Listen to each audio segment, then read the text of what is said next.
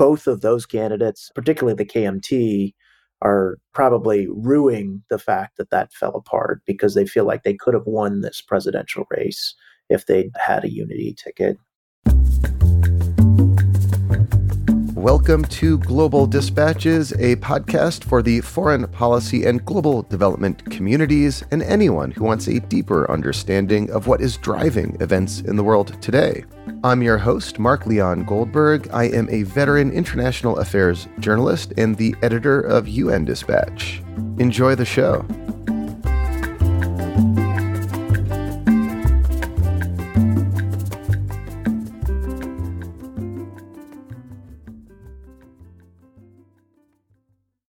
Today's episode is brought to you by the University of Denver's Josef Korbel School of International Studies. Korbel graduates make the world a better place, working toward global solutions in climate change, international security, economics, development, and diplomacy. 95% of Korbel students get jobs after graduation, and Korbel alumni are power players around the world. Learn more about the seven different degree programs offered at the University of Denver Josef Korbel School of International Studies by visiting korbel.du.edu.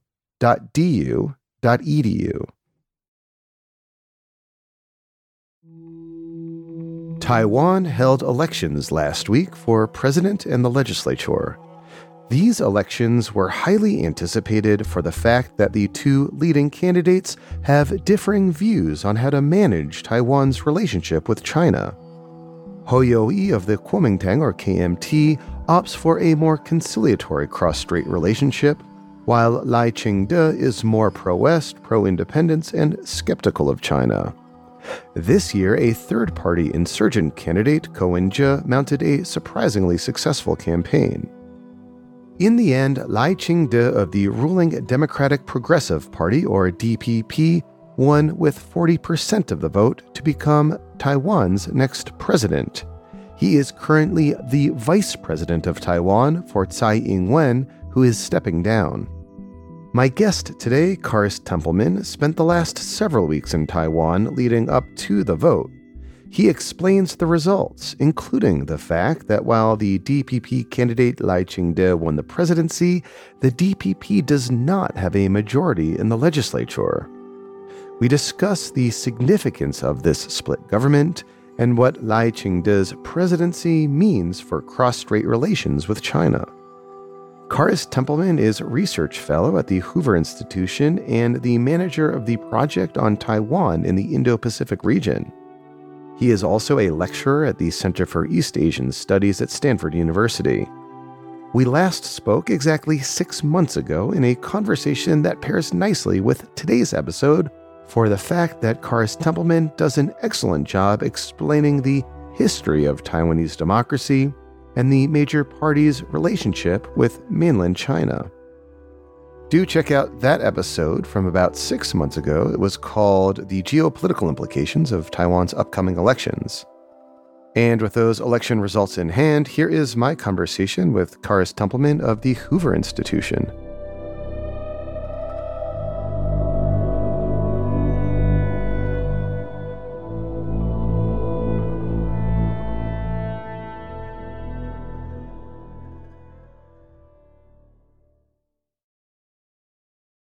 So, Kharis, thanks for, again for joining me. You know, we spoke six months ago as the candidacy of the three main candidates became clear. So, I know that you've been in Taiwan for most of the three weeks ahead of the vote last weekend. What was the mood, the vibe in Taiwan ahead of this vote? This was my fourth presidential election in Taiwan. And in contrast to the other three, this felt like I don't want to say relaxed, but a, a more subdued environment. None of the candidates was especially polarizing or inspiring to large swaths of the electorate. And so it felt like a lot of voters were trying to decide how to choose the best of a pretty mediocre set of candidates. That's interesting. That seems like a mirror image to how the rest of the world is viewing the uh, elections with a, a, lot of interest and, and trepidation and, and excitement. So, that's just like an interesting dichotomy that within Taiwan it was subdued, but outside of Taiwan we were all kind of eagerly looking towards these results for all the all the obvious geopolitical reasons that we'll get into.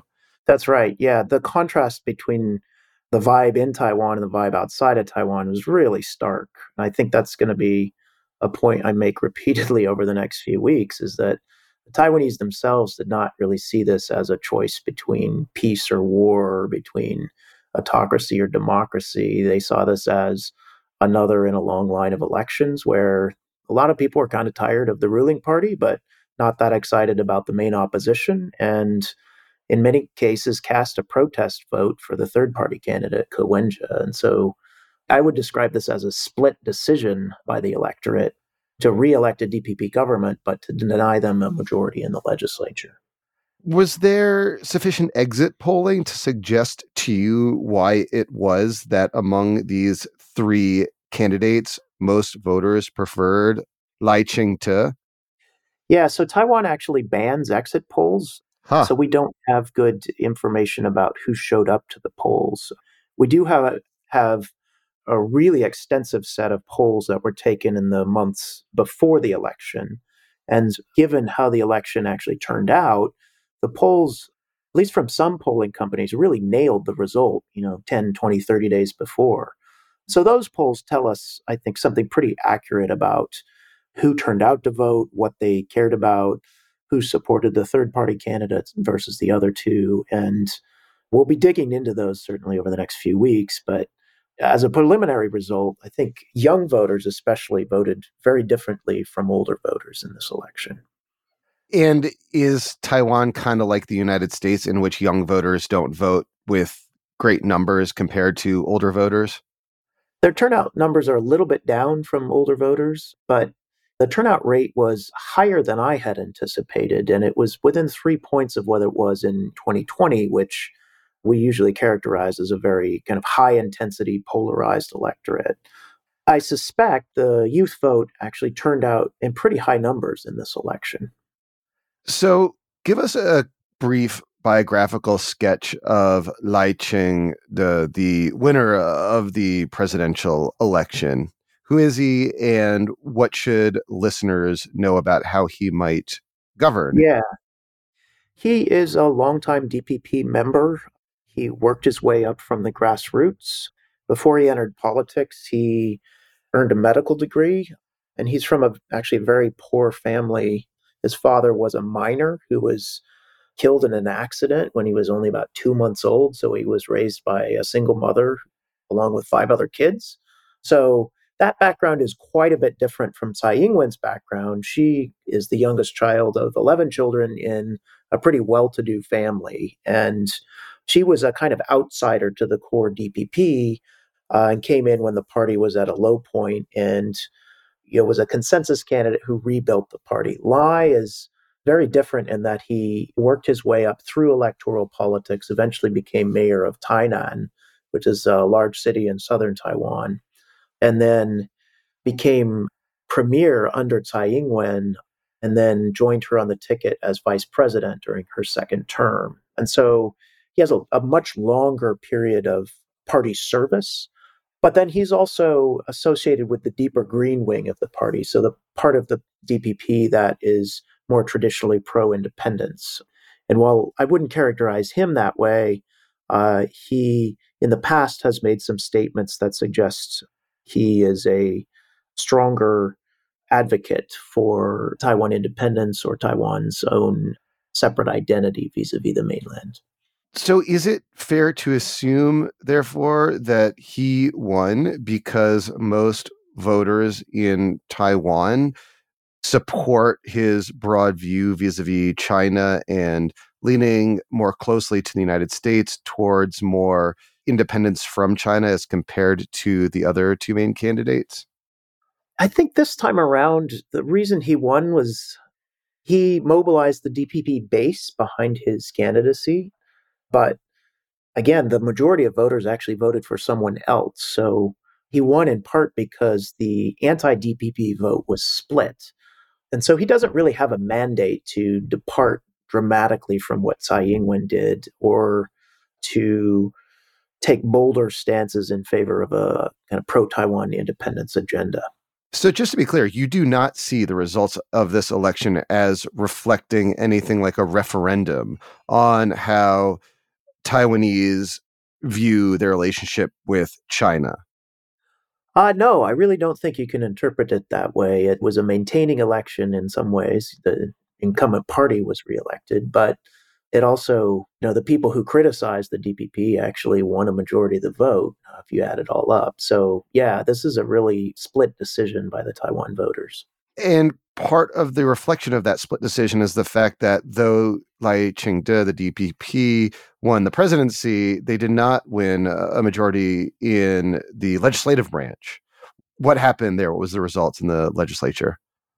So the legislature ended up split. The DPP came into this with a about a seven seat majority, and they lost uh, about 12 seats. So they have 51 seats in the new 113 seat legislature. The KMT improved quite a bit, now has 52 seats.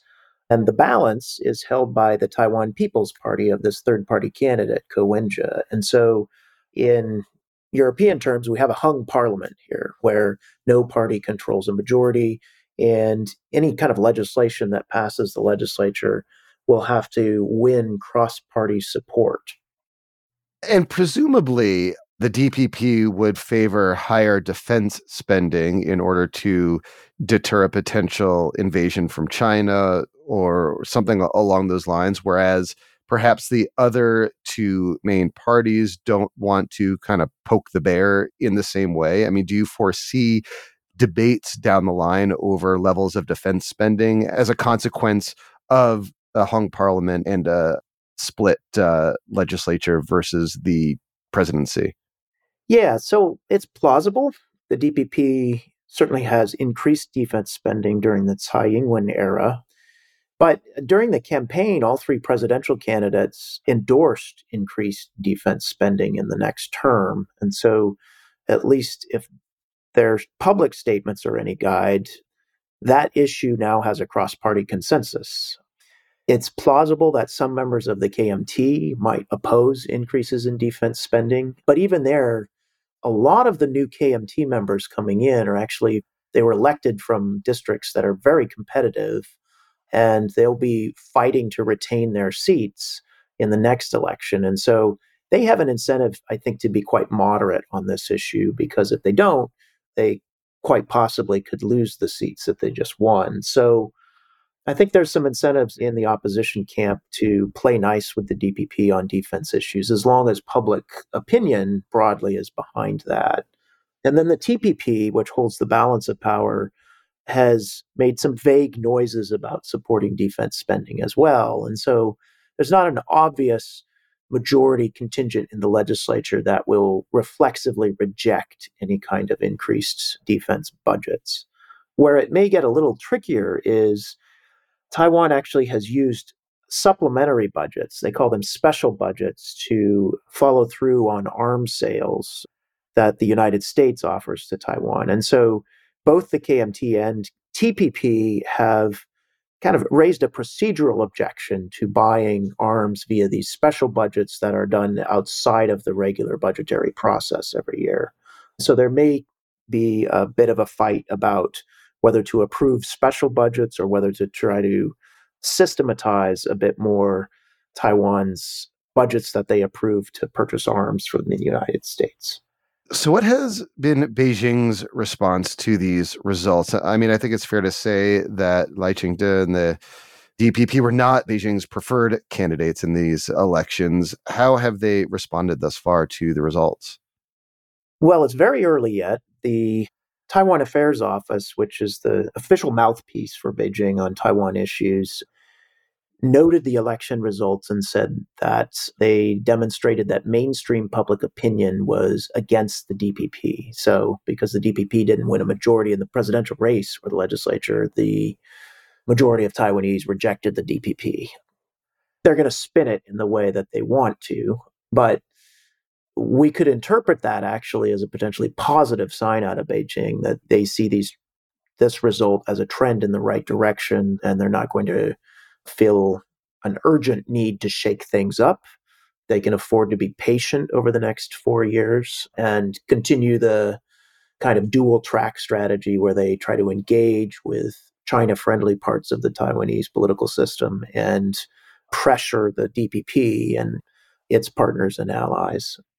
So that's one thing. And then they are clearly continuing with some of um, diplomatic pressure on the Tsai administration. So it was just announced in the last 24 hours that one of Taiwan's remaining formal diplomatic partners, Nauru, has broken relations with Taiwan and is going to recognize the People's Republic of China. So Taiwan is now down to 12 other countries that recognize it rather than the PRC. So, uh, I mean, it sounds based on, what you're saying that China's response thus far, I, I, mean, they see things kind of going in the right direction, even though this uh, election might have been lost by uh, candidates that they might have preferred at the presidency level, at least. I mean, stepping back, do you see any broad geopolitical implications of this election, and what are they? Well, to the extent there is an implication, it's that we'll have more of the same, I think, over the next four years. Beijing is not going to enter into a period of detente or cooperation with the incoming president. And Lai Ching-te is going to face a daunting challenge in trying to stabilize or establish communication in cross-strait relations. But that's not any different from what Tsai Ing-wen has faced over the last eight years.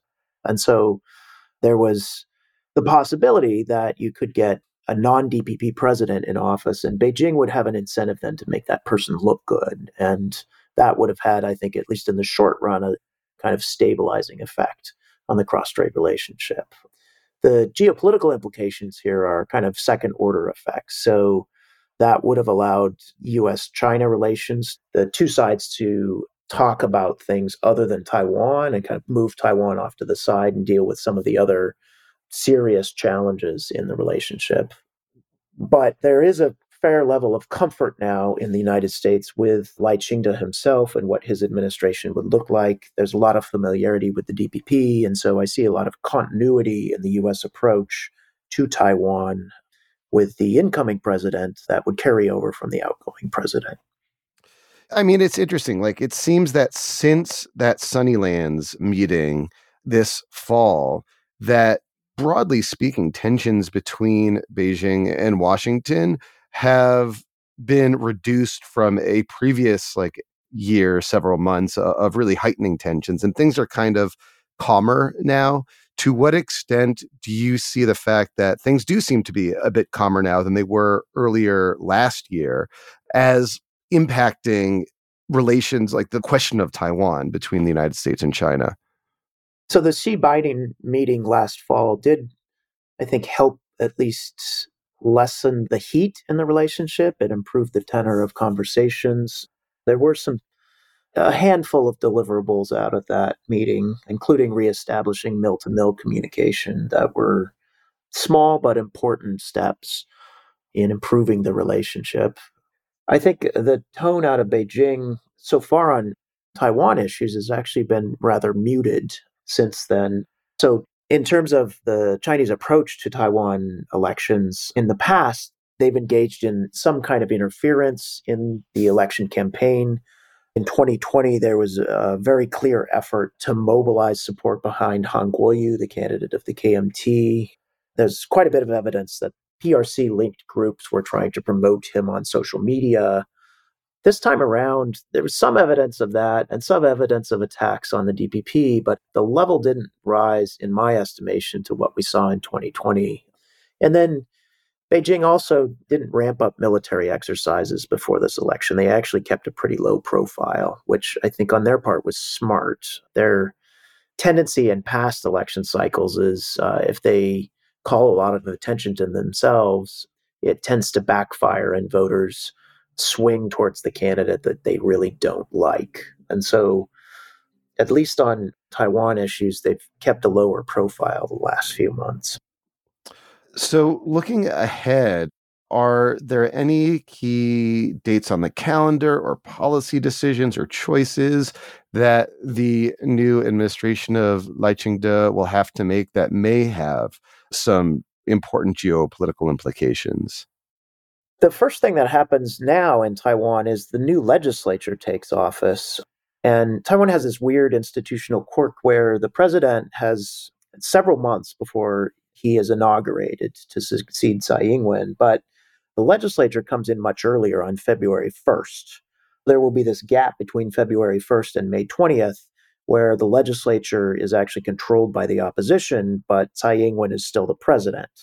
And that means that Tsai, not Lai, is going to be handling the administrative response to cross strait pressure, while the legislature could potentially create some problems for her and the incoming administration. I don't know how that will play out.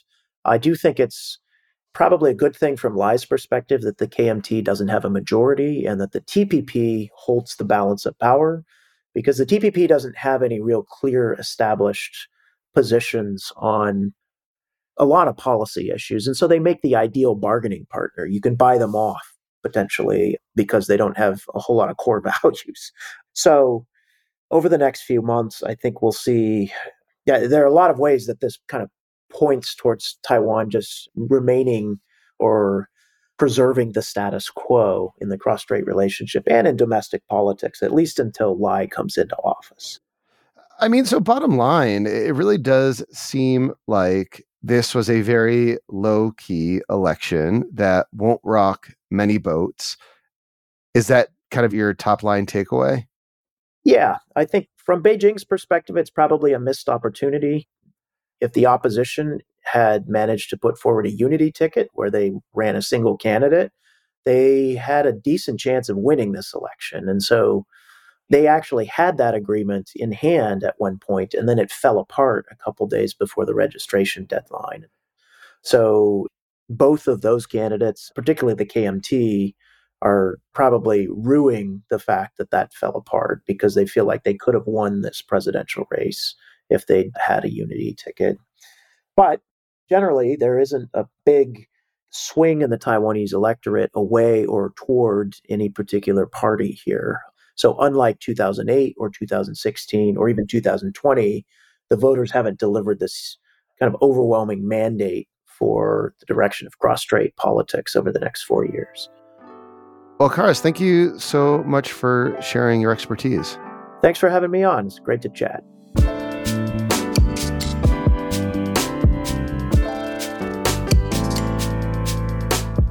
Thanks for listening to Global Dispatches. The show is produced by me, Mark Leon Goldberg. It is edited and mixed by Levi Sharp. If you are listening on Apple Podcasts, make sure to follow the show and enable automatic downloads to get new episodes as soon as they're released. On Spotify, tap the bell icon to get a notification when we publish new episodes. And of course, please visit globaldispatches.org to get on our free mailing list, get in touch with me, and access our full archive. Thank you.